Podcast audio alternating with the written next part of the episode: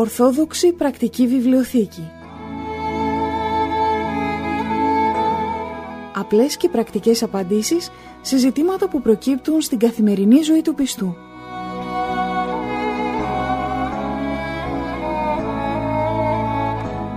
Στις απορίες μας απαντά ο Αρχιμανδρίτης Πατυρνικάνορ Παπα-Νικολάου, καθηγούμενος της Ιεράς Μονής Αγίας Τριάδος Παρμού Ολύμπου.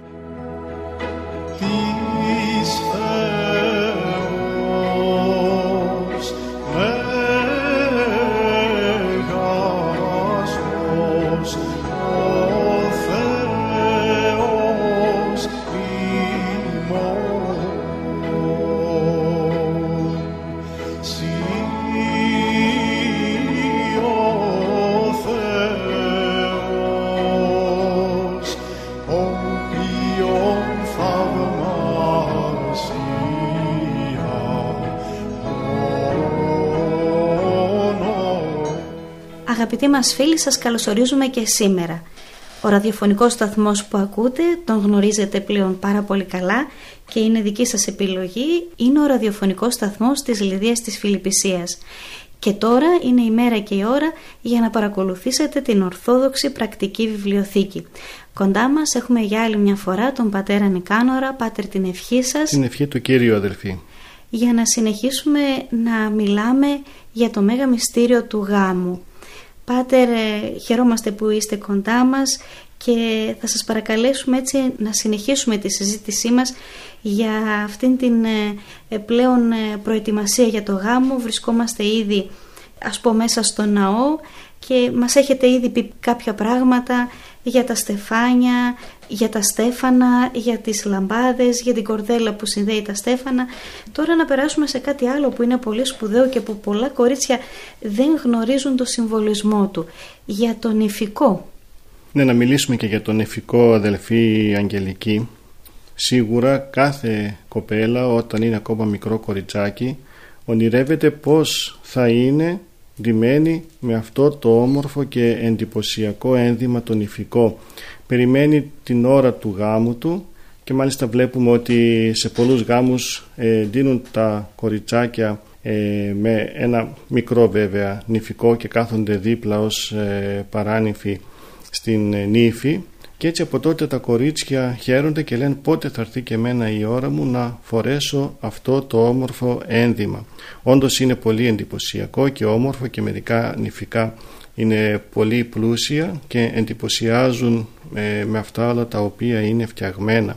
Όμως το νηφικό έχει έναν εξαιρετικό συμβολισμό τον οποίο πρέπει να τον γνωρίζουμε και αν γνωρίζουμε τους συμβολισμούς γενικότερα του γάμου αλλά και των άλλων μυστηρίων τότε πιο καλά τα αγαπούμε, ε, μαθαίνουμε πιο πολλά και, και ξέρουμε και τα σεβόμαστε όλα αυτά. Κάθε νύφη που ετοιμάζεται για να πάει στο γάμο της ε, είναι κύριο μέλημά της να πάει σε κάποιο κατάστημα και να διαλέξει ποιο νηφικό θα φορέσει και βεβαίως καλά κάνει είναι μια ξεχωριστή ημέρα για την ίδια και θα πρέπει αυτό το οποίο θα φορέσει και την ίδια να την αρέσει αλλά και αφού θα μείνουν και στις φωτογραφίες όλα αυτά τα στιγμιότυπα να τα έχει και να χαίρεται βλέποντας ακόμα και το ένδυμα αυτό το οποίο φοράει. Όμως όπως είπαμε θα πρέπει αυτό το ένδυμα να ξέρει τι συμβολισμό έχει και όχι να το πάρει και να το φορέσει μόνο για λόγους επίδειξης, μόνο για να φανεί, μόνο για την υπερηφάνεια ότι εγώ να είχα ένα πολύ πλούσιο νηφικό, αλλά κυρίως να μάθει τους συμβολισμούς του και να ξέρει ότι φορώντας αυτό τον ηφικό θα πρέπει και να το τιμήσει αλλά και όχι μόνο την ώρα εκείνη αλλά να το τιμήσει και σε όλη της τη ζωή. Καταρχάς να πούμε για το χρώμα. Δεν λογίζεται νηφικό να είναι διαφορετικού χρώματος από το λευκό. Κάθε νηφικό αυτό το χρώμα έχει, το λευκό χρώμα και το λευκό χρώμα ξέρουμε ότι είναι το χρώμα και το σύμβολο της αγνότητος και της καθαρότητος και συμβολίζει βέβαια την άσπηλη και την αγνή ζωή η οποία προϋπήρχε του γάμου. Είναι πολύ σημαντικό η κοπέλα που θα προσέλθει στο γάμο όπως και ο νέος να έρθουν στο γάμο με καθαρή ψυχή, με καθαρή καρδιά και αυτή την καθαρότητα της ψυχής και της καρδιάς και την αγνότητα του σώματος και της ψυχής την υποδηλώνει αυτό το χρώμα, το χρώμα το άσπρο, το λευκό, το χρώμα του νηφικού. Αλλά όπως ε, είχαμε πει και σε άλλη εκπομπή για τα στέφανα, το ίδιο ισχύει και για το νηφικό, το οποίο θα πρέπει να μείνει καθαρό και άμεμπτο και στην υπόλοιπη ζωή της νύφης. Δηλαδή η νύφη δεν σημαίνει ότι από τη στιγμή που προσήλθε καθαρή και άμεμπτη και αγνή στο γάμο ε, τελείωσε μέχρι εκεί η υποχρέωσή της αλλά η αγνότητά της και η καθαρότητά της θα πρέπει να είναι και σε όλη την υπόλοιπη ζωή της και βέβαια αυτό δεν ισχύει μόνο για την ύφη και για το γαμπρό ισχύει αλλά όμως φαίνεται πολύ χαρακτηριστικά στο χρώμα του νηφικού της νύφης. Επίσης η όλη αυτή ομορφιά και το εντυπωσιακό του νηφικού συμβολίζει και την ομορφιά της συζυγικής ζωής και γι' αυτό θα πρέπει το νηφικό να είναι όχι μόνο όμορφο αλλά να είναι και σεμνό.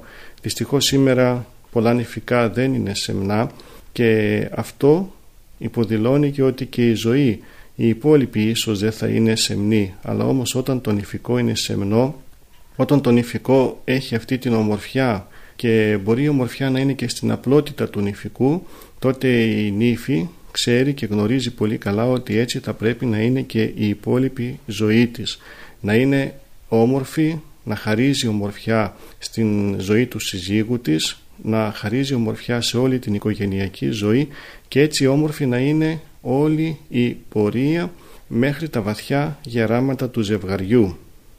Πάτερ, μου θυμήσατε τώρα ένα περιστατικό. Ρωτούσε ένα κοριτσάκι για ένα γάμο, ήταν όμορφη νύφη και απαντήσανε υπάρχει νύφη άσχημη. Δηλαδή ε, όποια κοπέλα και να είναι, όταν θα πάει έτσι πραγματικά με το λευκό νηφικό, με το σεμνό λευκό νηφικό την ημέρα του γάμου της, είναι η πιο όμορφη κοπέλα του κόσμου εκείνη τη στιγμή. Και κατ' επέκταση, πολύ όμορφα το λες αδελφή Αγγελική, κατ' επέκταση και ο πιο όμορφος άνθρωπος είναι ο άνθρωπος ο οποίος είναι αγνός και καθαρός. Αυτός ο οποίος είναι μακριά από οποιαδήποτε αμαρτία. Γι' αυτό και το πιο όμορφο πλάσμα σε όλη τη γη, σε όλη την οικουμένη, σε όλη την κτήση είναι η Παναγία μας η οποία ήταν άσπηλη και αμόλυντη. Γι' αυτό και την Παναγία μας την θαυμάζουν όλες οι γενναίες όλων των ανθρώπων αλλά ακόμα και οι άγγελοι να λοιπόν που είναι η ομορφιά η ομορφιά είναι στην καθαρότητα της ψυχής ναι, εξάλλου άσπυλος ονομάζεται και ο γάμος και εκεί τι αμίαντος νομίζω είναι από τις ευχές του γάμου αυτές πάτε. Ναι, ε, ναι, ναι, έτσι ακριβώς δεν θα πρέπει να υπάρχει καμία κοιλίδα. Γι' αυτό και βλέπουμε τον ηφικό δεν έχει τίποτα. Ούτε ένα σημαδάκι το οποίο να χαλάει όλο αυτό το όμορφο άσπρο χρώμα και την ομορφιά του νηφικού. Μάλιστα. Επίσης, Πάτερ, ε, πάνω στο τραπέζι υπάρχει το κρασί το οποίο κάποια στιγμή μας το αναφέρατε, αλλά είπατε σε άλλη εκπομπή θα μας το εξηγήσετε τι συμβολίζει και γιατί βρίσκεται πάνω στο τραπέζι. Θα μας πείτε λίγο και γι' αυτό. Ναι, ε, σε κάποια στιγμή μέσα στην ακολουθία, αφού πια ο άντρας και η γυναίκα στεφανωθούν, γίνει δηλαδή το στεφάνομα, και αφού διαβαστεί ο Απόστολος και το Ευαγγέλιο της ακολουθίας, ο ιερέας με μια ειδική ευχή θα ευλογήσει το κρασί το οποίο υπάρχει επάνω στο τραπέζι και θα το προσφέρει να πιούν από τρεις φορές ο γαμπρός και η νύφη. Εδώ να κάνω μια παρένθεση και να πω ότι δεν δίνει ο ιερέας και στον κουμπάρο κάτι το οποίο από λάθος γίνεται σε πολλές εκκλησίες. Όχι αυτό το ποτήρι είναι το κοινό ποτήρι το οποίο θα το πιει το ζευγάρι ε, σε όλη του τη ζωή. Δηλαδή τι σημαίνει αυτό; Το ποτήρι αυτό συμβολίζει την κοινή πορεία, τις κοινές χαρές και τις κοινές θλίψεις στις οποίες θα μπει το ζευγάρι. Ε, μέσα σε αυτή την κοινή πορεία δεν πρέπει να υπάρξει άλλος άνθρωπος ο οποίος θα μπει ανάμεσα στο ζευγάρι. Γι' αυτό και μόνο οι δύο αυτοί, ο γαμπρός και η νύφη, θα πιούν από το κοινό ποτήρι. Τέτοια ποτήρια κοινά θα πιούν πάρα πολλά. Το ζευγάρι και εννοώ πνευματικά ποτήρια, εννοώ πνευματικές χαρές και πνευματικές θλίψεις και εκείνη τη στιγμή ο ιερέας με την κίνηση αυτή τους το θυμίζει αυτό και τους το υποδηλώνει και τους λέει ότι να ξέρετε ότι από εδώ και πέρα όλα θα πρέπει να είναι κοινά.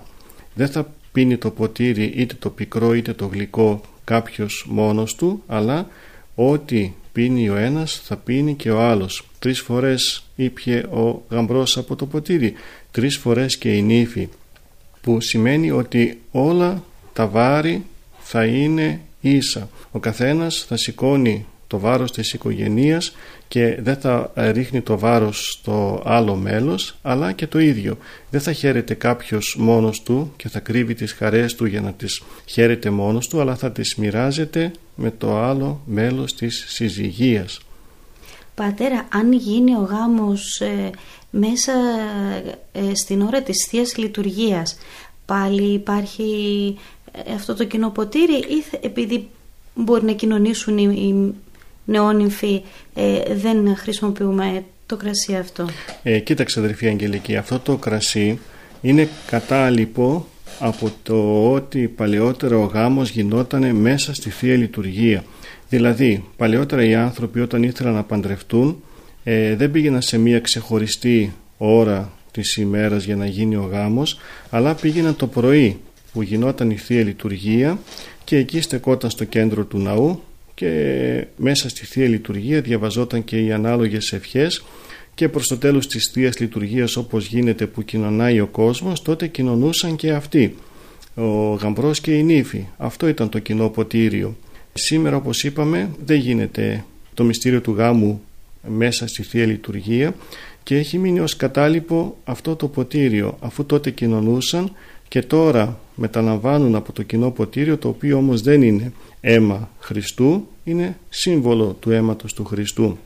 Θα πρέπει να γνωρίζουμε ότι όλα αυτά τα οποία γινόταν παλαιότερα και ήταν πολύ όμορφα και ήταν συνδεδεμένα με τη Θεία Λειτουργία σήμερα επειδή δεν μπορούν για διαφόρους λόγους να γίνουν γι' αυτό και πρέπει να είναι το μυαλό μας εκείνη την παλαιά τάξη όχι να την επαναφέρουμε διότι αφού ε, χωρίστηκε το μυστήριο του γάμου από το μυστήριο της Θείας Ευχαριστίας σημαίνει ότι πρακτικοί λόγοι το επέβαλαν αυτό. Μπορεί να γίνει όμως πάτερ έτσι δεν είναι; Μπορεί να γίνει και ναι. σε πολλές περιπτώσεις γίνεται αλλά όμως δεν είναι το ζητούμενο να το επαναφέρουμε εκεί αφού όπως είπαμε για πρακτικούς λόγους μάλλον δεν βολεύει να γίνει αλλά να κρατήσουμε τα σημεία αυτά τα οποία είναι κοινά και να ξέρει το κάθε ζευγάρι ότι θα πρέπει ως κέντρο του κέντρο της πνευματικής τους ζωής να είναι το μυστήριο της Θείας Ευχαριστίας. Γι' αυτό και έχει μείνει αυτός κατάλοιπο το κοινό ποτήριο για να ξέρει το ζευγάρι ότι θα πρέπει να κάνει πνευματική ζωή, ότι θα πρέπει να κοινωνάει, ότι θα πρέπει κέντρο της ζωής του να είναι ε, η πνευματική τροφή, η Θεία Κοινωνία και ότι όλα θα πρέπει να κινούνται γύρω από αυτό το μεγάλο μυστήριο της Θείας Ευχαριστίας. Είναι πολύ σημαντικά όλα αυτά να τα γνωρίζει το ζευγάρι και να ξέρει ε, σε τι πρέπει να δώσει ιδιαίτερη σημασία. Μάλιστα. Ένα άλλο σημείο, Πάτερ, όμορφο και αυτό, είναι την ώρα που ο ιερέας παίρνει το ζευγάρι και γίνεται ένας χορός, ας πούμε ένας ιερός χορός θα έλεγα. Να μας το εξηγήσετε και αυτό; Ναι αδελφή Αγγελική, Αμέσως μετά το κοινό ποτήριο που όπως είπαμε προσφέρει ο ιερέας στους ε, νεόνυμφους αμέσως μετά θα πιάσει από το μπράτσο τον γαμπρό ε, ο οποίος ήδη πιάνει το χέρι της νύφης από τη στιγμή που τους άρμοσε ο ιερέας και ο κουμπάρος ε, στεκόμενος πίσω από το γαμπρό και την ύφη πιάνει τα δύο τα στέφανα και αρχίζει ένας ιερός χορός, μία λιτάνευση, μία λιτανία η οποία γίνεται γύρω από το τραπεζάκι το οποίο υπάρχει εκεί στο κέντρο του ναού. Αυτή η λιτάνευση γίνεται τρεις φορές και σε αυτή τη λιτάνευση θα ψάλει ο ιερέας και οι ψάλτες τρία τροπάρια, ένα για την κάθε λιτάνευση.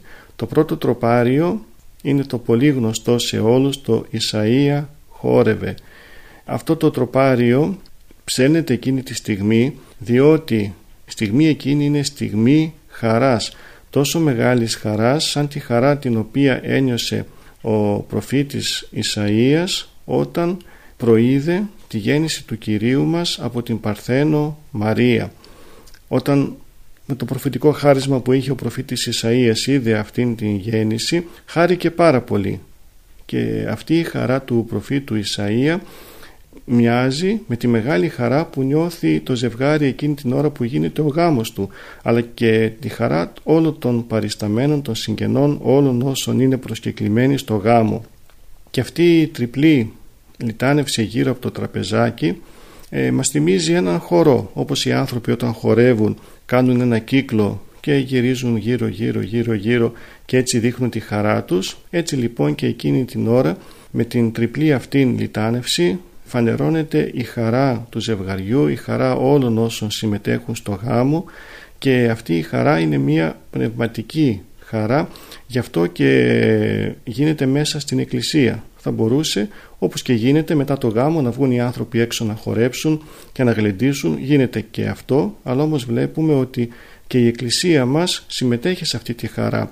Και γίνεται αυτός ο ιερός χορός μέσα στην εκκλησία που σημαίνει ότι χαίρεται και ο ουρανός. Δεν χαίρονται μόνο οι άνθρωποι. Αν χαιρόταν μόνο οι άνθρωποι αυτός ο χορός θα γινόταν μόνο έξω από την εκκλησία. Αλλά όμως την ώρα εκείνη χαίρεται και ο ουρανός διότι ο γάμος είναι κάτι ευλογημένο κάτι το οποίο το έχει θεσμοθετήσει ο Θεός ακόμα από, την, από τις πρώτες στιγμές που δημιούργησε τον άνθρωπο και άρα είναι κάτι ευλογημένο και κάτι το οποίο και ο ίδιος ο Θεός το χαίρεται αν όλα γίνονται έτσι όπως πρέπει να γίνουν. Το ότι γίνεται τρεις φορές αυτός ο χορός ε, ε, είναι και αυτό συμβολικό πάτε; Ναι και αυτό συμβολικό είναι αδελφή Αγγελική όπως και άλλα στοιχεία μέσα στο γάμο είδαμε ότι όταν ο ιερέας ε, σταυρώνει τα δαχτυλίδια τα σταυρώνει τρεις φορές επάνω στο Ευαγγέλιο όπως και τα στέφανα και αυτά πριν τα φορέσεις στις ε, κεφαλές των νεονύμφων και τα στέφανα τα σταυρώνει τρεις φορές επάνω στο Ευαγγέλιο. Και πάλι όταν θα πάρει τα δαχτυλίδια ή τα στέφανα με αυτά ευλογεί τις κεφαλές των νεονύμφων από τρεις φορές. Άρα βλέπουμε αυτό το στοιχείο το τριπλό όπως επίσης και όταν θα δώσει το κρασί. Θα δώσει να πιούν οι νεόνυφοι από τρεις φορές. Ε, όλα αυτά υποδηλώνουν την Αγία Τριάδα στο όνομα της οποίας γίνονται όλα τα μυστήρια και το μυστήριο του γάμου και έτσι υπάρχει και αυτή η ευλογία του τριαδικού Θεού μας. Να λοιπόν πόσα πράγματα όμορφα υπάρχουν στο γάμο, πόσα πράγματα που τα στερούνται οι άνθρωποι που κάνουν πολιτικό γάμο, όλες αυτές οι ευλογίες και όλες αυτές οι κινήσεις οι οποίες μπορεί ούτε καν να τις δίνει σημασία κάποιος που βρίσκεται μέσα στο θρησκευτικό γάμο όμως ο ιερέας τις κάνει και όλα αυτά τελικά μεταφέρουν την ευλογία του Θεού στο ζευγάρι. Εγώ να επαναλάβω πάτερ ότι πραγματικά δεν γνωρίζουν οι νέοι. Αν γνώριζαν όλα αυτά που λέμε, αν, αν υπήρχε δηλαδή ακόμα και η κατήχηση ας πω του μυστηρίου του γάμου μέσα στα σχολεία ή από την εκκλησία από τα κατηχητικά, νομίζω ότι σίγουρα θα επιδίωκαν και θα διάλεγαν τον θρησκευτικό γάμο. Για να έχουν πραγματικά γιατί ξεκινάνε όχι για να χωρίσουν αλλά για να μείνουν μέχρι το τέλος μαζί. Ναι δυστυχώς αδελφοί Αγγελική οι άνθρωποι μας είναι ακατήχητοι, δεν γνωρίζουν, δεν ξέρουν.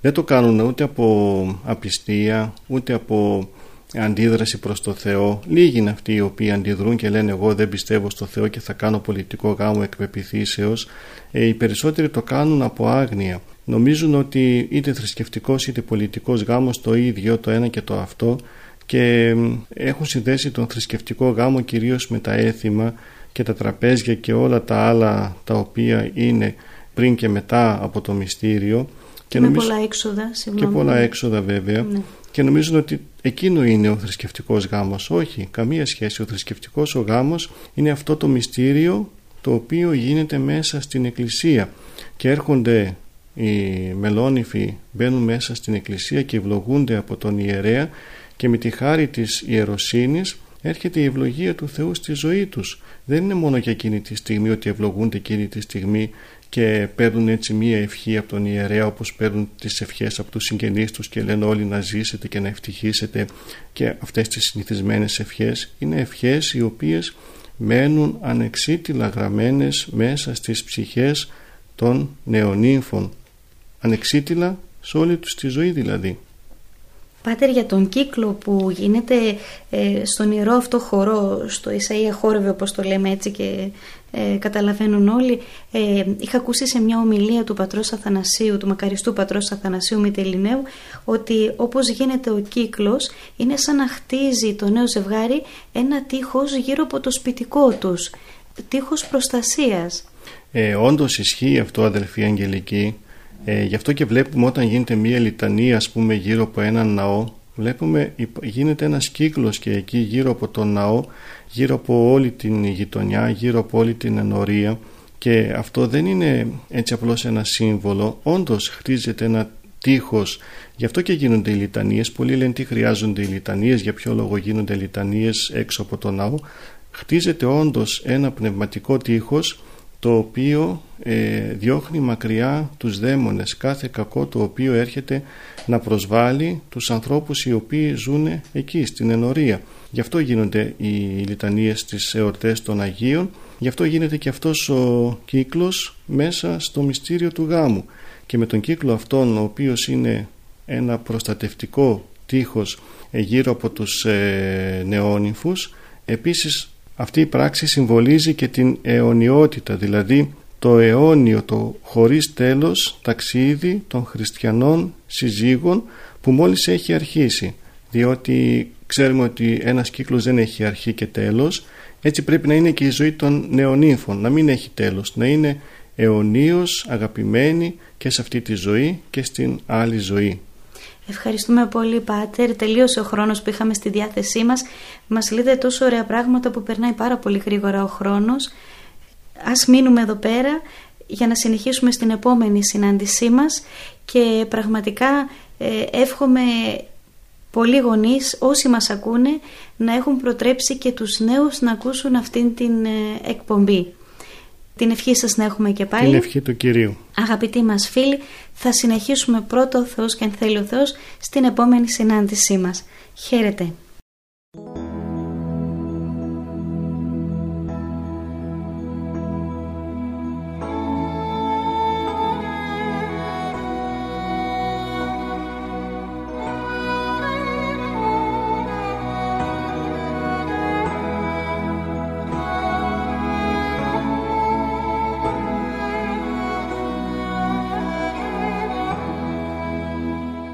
Ορθόδοξη Πρακτική Βιβλιοθήκη Απλές και πρακτικές απαντήσεις σε ζητήματα που προκύπτουν στην καθημερινή ζωή του πιστού.